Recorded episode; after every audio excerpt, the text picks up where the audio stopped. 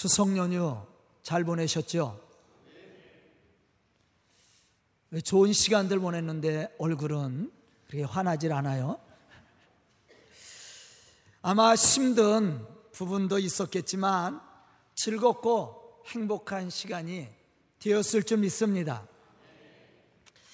사실 저도 목회를 하면서 이 목회가 늘 즐겁고 행복한 것은 아닙니다. 때로는 힘들고 어려울 때도 있습니다. 특히 제가 가지고 있는 능력의 한계를 느낄 때가 많이 있거든요. 사실 재능도 없고 잘 못하는 저를 하나님이 목사로 이렇게 세워줬거든요. 그럴 때마다 사실은 힘들고 이게 짜증이 날 때가 많이 있습니다. 하지만 이러한 생각이 들고 이러한 한계에 부딪힐 때 내 자신을 향해서 원망하고 불평하기보다 하나님이 저에게 주신 그 능력, 그 재능이 무엇인지를 생각하게 됩니다. 그리고 하나님이 나에게 주신 재능이 무엇인지를 생각해야 되면 그것을 가지고 내가 즐겁게 목회를 해야지. 그런 마음이 많이 들어요. 그렇게 하고 일을 하게 되면 또 마음에 평안이 찾아오고 즐거움이 찾아오게 된다라는 겁니다. 오늘 보면 말씀을 보면 하나님은 모세를 부르시고 이스라엘 백성들을 애굽에서 건져내려 했습니다. 그런데 모세는 자신의 부족함을 고백하며 사람들이 자신을 믿지 않을 것이고 자신이 전하는 말을 듣지 않을 거라고 그랬어요. 오늘 본문 말씀에 기록된 내용입니다. 내가 가서 하나님의 말씀을 전해도 이것을 하나님의 말씀으로 사람들이 믿지도 않고 듣지도 않을 겁니다. 왜 이러한 고백을 모세가 하게 되었을까? 아마도 그가 세상적인 권세나 능력을 가지고 있었다면 이렇게까지 자신을 비화시켜서 말하지 않았을 겁니다. 그런데 문제는 지금 그는 아무런 능력도 세상적인 권세도 가지고 있지 않았습니다. 그냥 양을 치는 목동이었죠. 이러한 모세를 향해서 하나님이 물으십니다. 내 손에 있는 것이 무엇이냐? 여러분들이 가지고 있는 것이 무엇입니까? 하나님은 우리가 가지고 있는 것을 통해서 일하시기를 원하신다라는 거예요.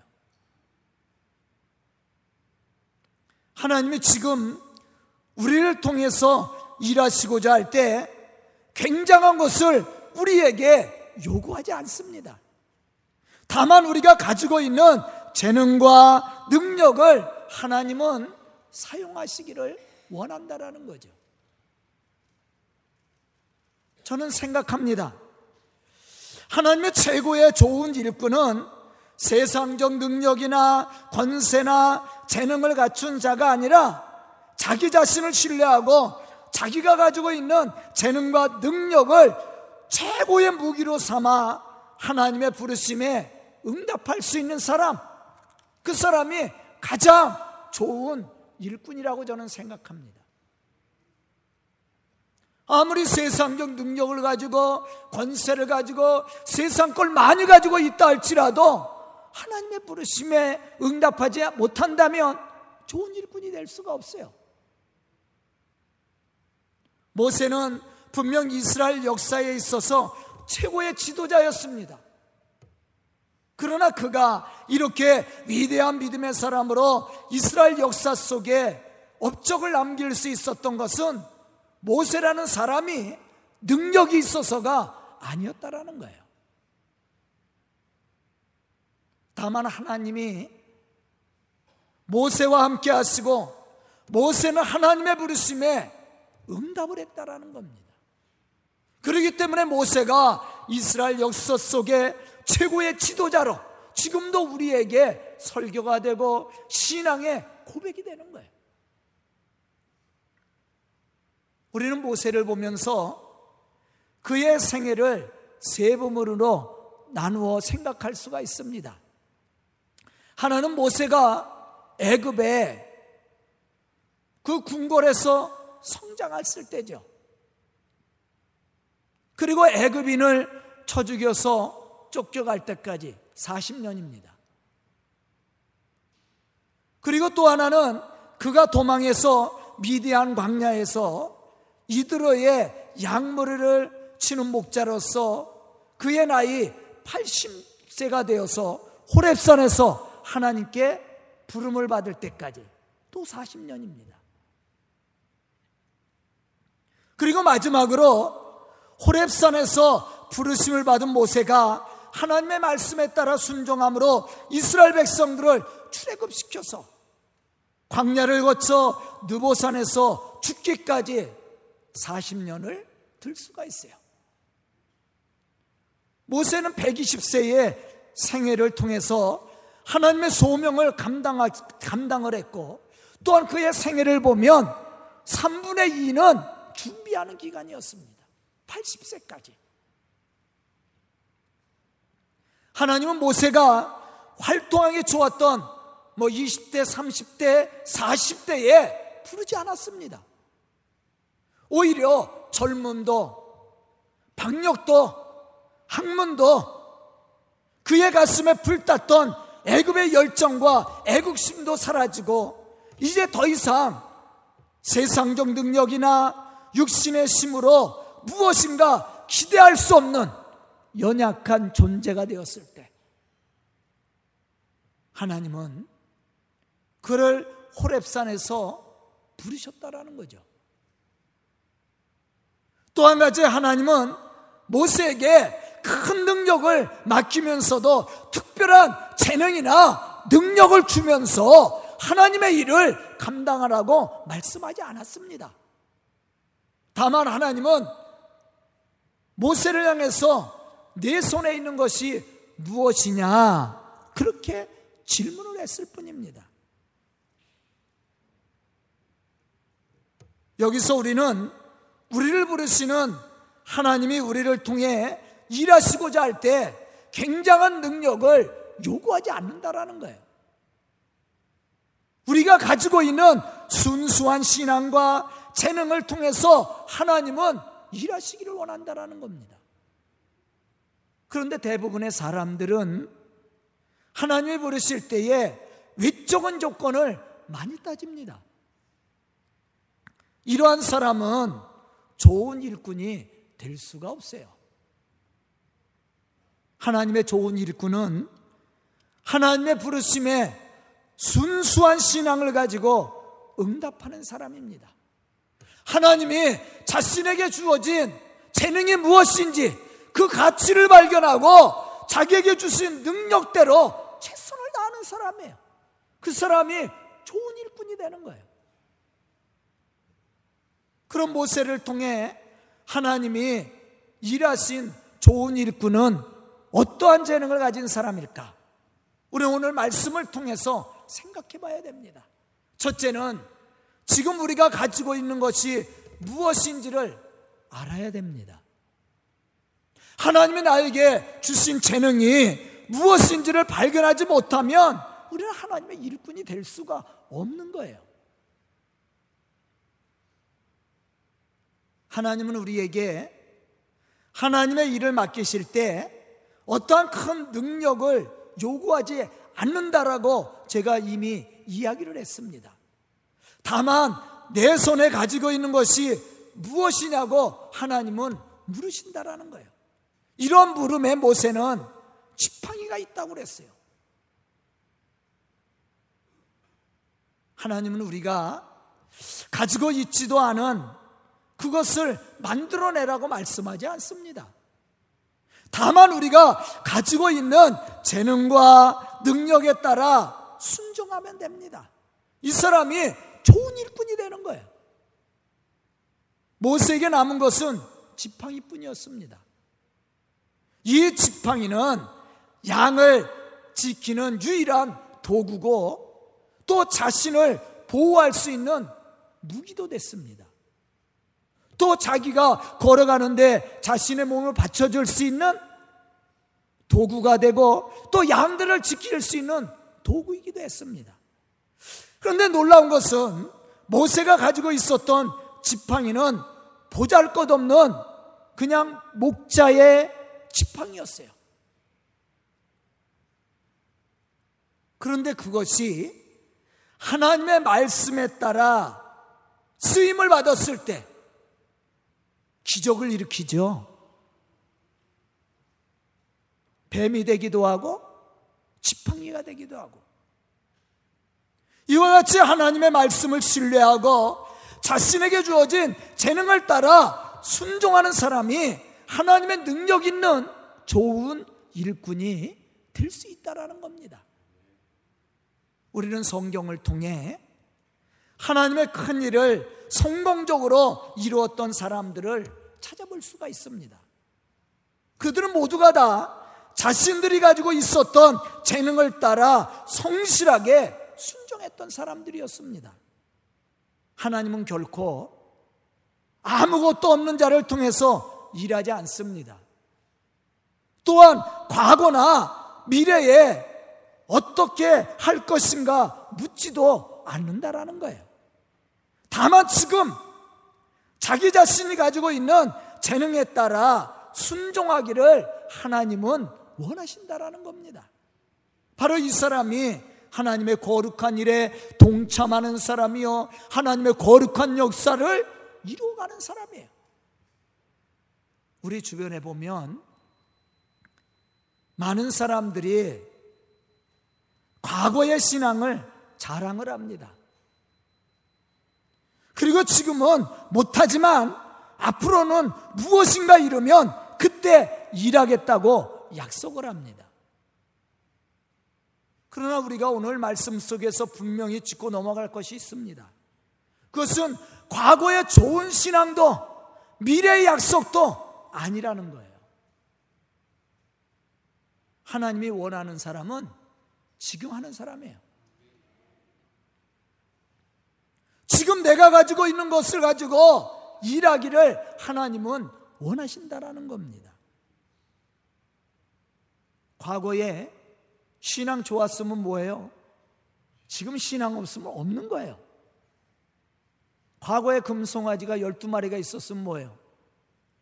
지금 쪽박 찼으면 거짓니다. 과거는 우리에게 그렇게 필요치 않아요. 미래에 준비되면 하겠다고요? 언제 합니까? 돈을 벌면 한대요. 언제까지 돈 벌을 거예요? 금방 은퇴합니다. 은퇴하면 더 못해요. 우리 생명은 언제까지 사실 겁니까? 우리의 생명 언제 하나님이 부르실지 모르는 겁니다. 미래는 우리에게 없는 거예요. 지금이 없다면 미래는 없는 거예요. 하나님이 찾으시는 일꾼은 과거에 있는 것도 아니고 미래에 있는 것도 아닙니다. 지금이에요. 지금 순종하지 않으면 하나님의 일꾼이 될 수 없는 거예요.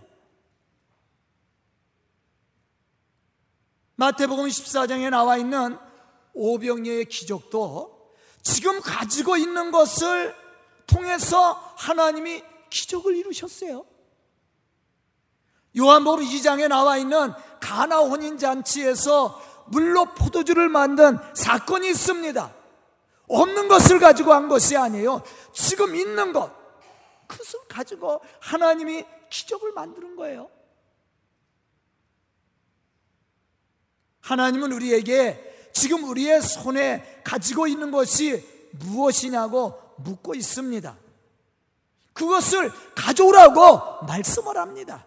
그런데 우리는 이러한 말씀이 들려질 때면 이렇게 대답합니다.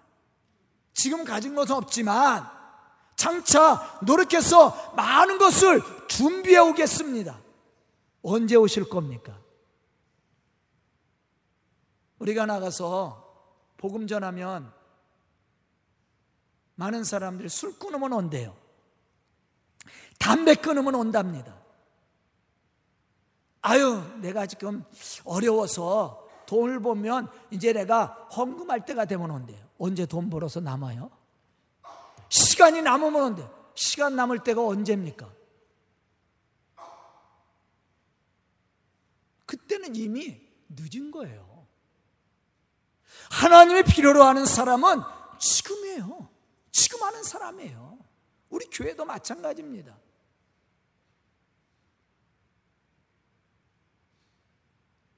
쇼펜하우엘이라는 사람은 이렇게 말했습니다. 사람들이 가진 것은 좀처럼 생각하지 않고 늘 우리들에게 없는 것만을 생각하는 것이 이 세상의 가장 큰 비극이다. 비극이 뭐예요? 자기가 가진 것은 생각지 않고 자꾸 남의 것만 부러워해. 그게 비극이래요. 분명히 하나님은 우리 각자에게 다른 재능들을 주었습니다. 재능 없는 사람은 없어요. 하나님은 그것을 쓰시기를 원하는 거예요. 그런데 우리는 우리에게 주신 그 재능은 사용하지 않고 자꾸 남의 것만 부러워해. 이게 비극이랍니다. 여러분들 보세요. 우리 사회나 이 나라나 세계가 각자 자기에게 주신 그 재능에 따라 최고의 가치를 발휘할 수 있다면, 최고의 능력을 발휘할 수 있다면, 이 세상은 놀랍게 변할 겁니다. 그런데 그거에 몇 프로나 사용하고 있어요? 사실 우리의 뇌의 기능은 무궁무진하다고 합니다. 그런데 우리가 진짜 이 뇌를 사용하는 거 그렇게 퍼센트가 많지 않습니다. 노력하지 않는다라는 거예요.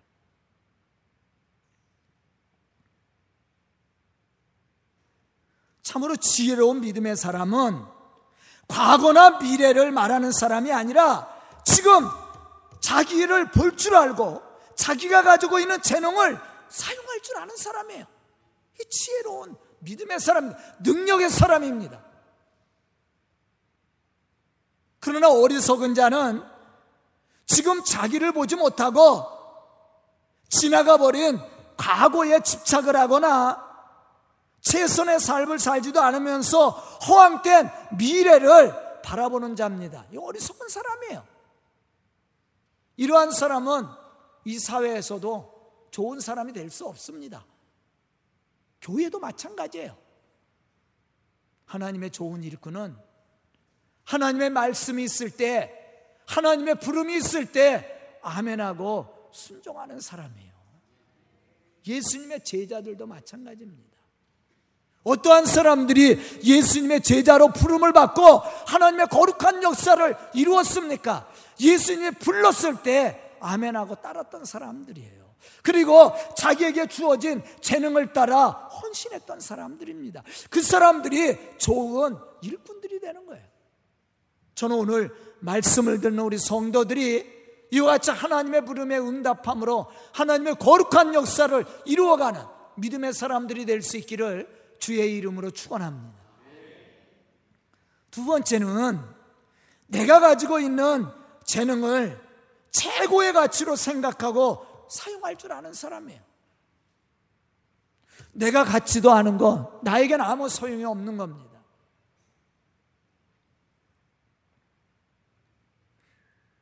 여러분들 자동차를 타고 댕기죠? 자동차가 고장나면 그 고장난 부품을 갈아줘야 됩니다. 그런데 아주 좋은 부품이라고 좋은 차에 들어가는 거라고 좋은 물건이라고 갖다 끼워 보십시오. 그 자동차에 맞아요? 안 맞습니다. 아무리 능력 있고 아무리 좋은 부품이라도 맞지 않으면 쓸모 없는 거예요. 그 차의 가장 좋은 부품 뭐예요? 그 차에 맞는 부품입니다. 그걸 껴야 차가 움직여. 마찬가지예요. 신앙도. 내가 갖지도 않은 것을 가지고 하려면 얼마나 힘들어요. 제가 감사한 것은 우리 성도들이 저에게 내가 갖지 않은 걸 요구를 안 해. 그래서 감사해. 저는 제가 받은 능력대로 제 재능대로 내가 잘할 수 있는 것을 가지고 목회를 합니다. 제가 못하는 걸 자꾸 요구하면 이 침이 되는 거예요. 힘든 거예요. 저는 제가 최고 잘할 수 있는 것을 가지고 목회를 합니다. 그래도 우리 성도들이 잘 따라와줘서 감사하죠. 신앙도 마찬가지예요. 제가 우리 성도들에게 할 수 없는 것을 요구합니까? 하지 못하는 걸 자꾸 하라고 그래요?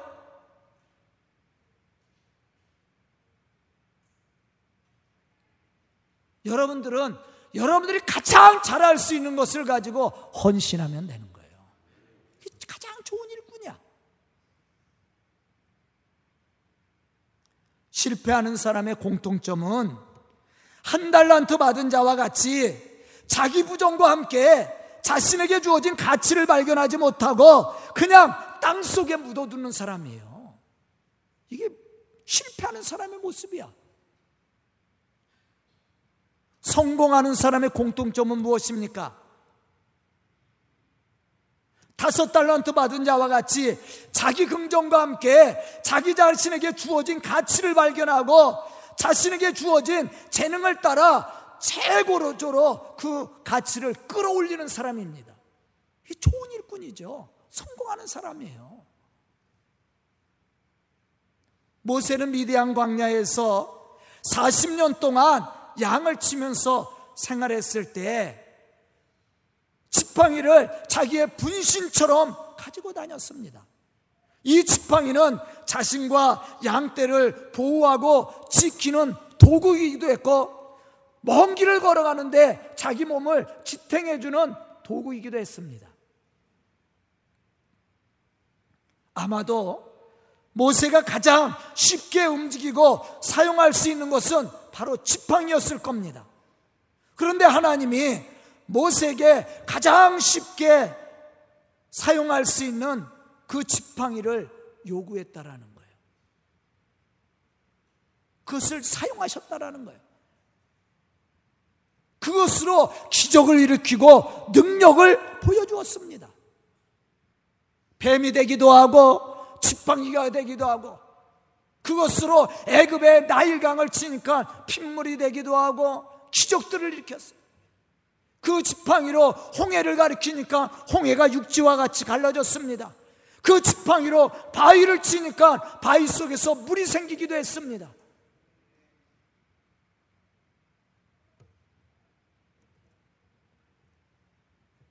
우리가 지금 가지고 있는 재능이 무엇입니까? 가장 쉽게 할 수 있는 일이 무엇입니까? 그것을 가지고 우리가 하나님의 일을 감당하면 되는 거예요. 하나님 그것을 사용하기를 원합니다. 없는 것을 하라는 것이 아니에요. 할 수 없는 일을 하라고 하지 않습니다. 그런데 우리는 우리가 가지고 있는 가치와 재능은 보지 못하고 남이 가지고 있는 것만 부러워합니다. 이러한 사람은 하나님의 좋은 일꾼이 될 수도 없고 이 사회에도 좋은 사람이 될 수가 없는 거예요. 빌보서 4장 13절에 보면 바울은 이렇게 고백합니다. 내게 능력 주시는 자 안에서 내가 모든 것을 할 수 있느니라. 나는 연약하지만 하나님이 나를 사용하시면 능력 있는 일꾼으로 그 일을 감당할 수 있다라는 말이에요. 하나님이 모세를 쓰실 때 굉장한 능력과 재능을 주신 것이 아닙니다. 다만 자기 자신의 가치를 발견하게 하시고 자기가 가장 쉽게 할 수 있는 것을 가지고 일하게 했습니다. 모세는 이러한 하나님의 뜻을 깨닫고 순종함으로 쓰임을 받았을 때 하나님의 놀라운 역사를 이루는 축복의 사람, 능력의 사람이 될 수 있었다라는 것이죠. 저는 오늘 말씀을 듣는 우리 성도들이 이러한 일꾼들이 될 수 있기를 주의 이름으로 축원합니다. 세 번째는 내가 가지고 있는 것이 하나님의 도구로 사용되어질 때 놀라운 일들은 일어나게 되어 있습니다. 모세의 지팡이는 모세에게 있어서 양을 치는 지팡이에 불과했습니다. 그러나 그것이 하나님의 도구로 사용되어졌을 때 엄청난 기적을 만들어내고 능력을 보여주었다라는 거예요. 내 손에 있는 것이 지극히 작은 것이라 할지라도 그것이 하나님의 능력의 손에 붙들림을 받게 된다면 무한한 가능성을 만들어낸다라는 겁니다. 여러분들 오병이어의 기적 알죠? 물고기 두 마리와 보리떡 다섯 개. 그것이 장정이 먹을 만한 음식이 아니에요. 어린아이가 먹을 거예요. 그런데 그것이 예수님의 손에 들려졌을 때 5천 명을 먹이고도 12바구니가 남겨졌다고 그랬습니다. 가나 혼인잔치에서 일어난 사건은 아까 제가 얘기했습니다. 가나 혼인잔치에 포도주가 떨어졌어요. 이스라엘 민족에게 있어서 잔치에 포도주가 떨어졌다는 것은 잔치, 잔치를 망치는 일이에요.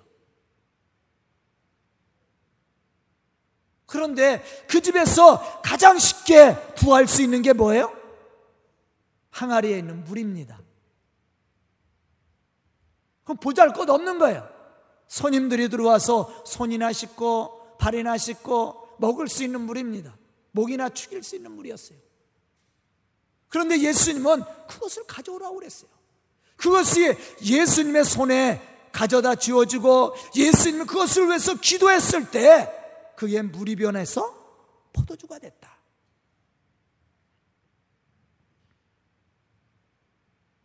여기서 우리는 하나님 앞에 능력 있는 자로 쓰임을 받으며 하나님의 거룩한 역사를 이루고 성취해 갈 수 있는 사람이 누구인지를 생각해 봐야 됩니다. 그것은 자신의 가치를 발견하고 자신이 가장 잘할 수 있는 재능을 가지고 최선을 다하는 사람이에요. 특히 하나님의 손에 붙들림을 받은 자로서 하나님의 말씀에 순종하는 사람입니다. 누가 보면 6장 1절로부터 7절에 보면 베드로가 밤에 맞도록 고기를 잡았으나 한 마리도 잡지 못했다고 그랬어요. 날이 새서 이제 고기 잡는 일을 멈추고 그물을 싣고 있었습니다. 하루 일과를 마치려고.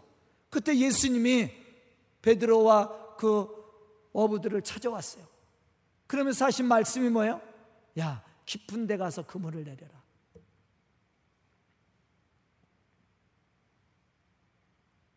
우리는 어떻게 대답하겠습니까? 아, 예수님, 내가 이 갈릴리에서 평생을 살았습니다. 어부로서 내가 열심히 했는데, 아유, 지금 시간에 고기 안 잡힐 시간이. 아, 특히 기쁜데, 아예 지금 시간에 깊은 데 가서 금을 내려도 고기 안 잡혀요. 그렇게 대답할 수 있었어요. 그런데 베드로가 어떻게 했어요? 뭐라고 대답했습니까? 예수님의 말씀을 의지하여 아멘 맡기는 거예요. 순종하는 겁니다. 보잘 것 없는 것이지만 예수님께서 우리에게 말씀을 하셨다면 그 말씀을 의지해서 순종하는 거예요. 그 사람이 하나님의 일을 감당하는 사람이에요. 그 사람이 능력의 사람입니다. 모세가 하나님 지팡이가 뭐가 되겠습니까? 이 지팡이 아무것도 아닙니다. 이랬다면 모세가 하나님의 일꾼을 쓰임 받았겠어요? 보잘 것 없는 지팡이고 보잘 것 없는 사람이었지만 하나님의 손에 붙들려서 쓰임을 받았을 때 역사가 일어나는 거예요. 교회도 마찬가지입니다. 우리 자신도 마찬가지예요. 하나님의 교회는 바로 이러한 믿음의 사람들이 있어야 교회가 교회가 되는 거예요. 또 하나님의 거룩한 역사를 이루어가는 겁니다. 저는 오늘 말씀을 듣는 우리 성도들이 모세와 같이 믿음의 사람에 대해서 하나님의 손에 붙들려서 쓰임받는 믿음의 사람으로 하나님의 거룩한 역사를 이루어가는 그런 믿음의 좋은 일꾼들이 될 수 있기를 주의 이름으로 축원합니다. 기도드리겠습니다. 은혜로우신 아버지 하나님 감사와 찬송을 드립니다. 말씀을 듣게 해주시고 깨닫는 지혜를 허락해 주시니 감사합니다. 저희들 믿음의 사람으로 주의 거룩한 역사를 이루어갈 수 있는 믿음과 또한 믿음의 순종을 허락하여 주시옵소서. 우리에게 주신 가치가 무엇인지 깨닫게 해주시고 그것을 통해 최선을 다함으로 하나님의 거룩한 역사를 이루어가는 믿음의 성도들과 교회가 되게 하여 주시옵소서 예수님의 이름 받들어 축복하며 기도드리옵나이다. 아멘.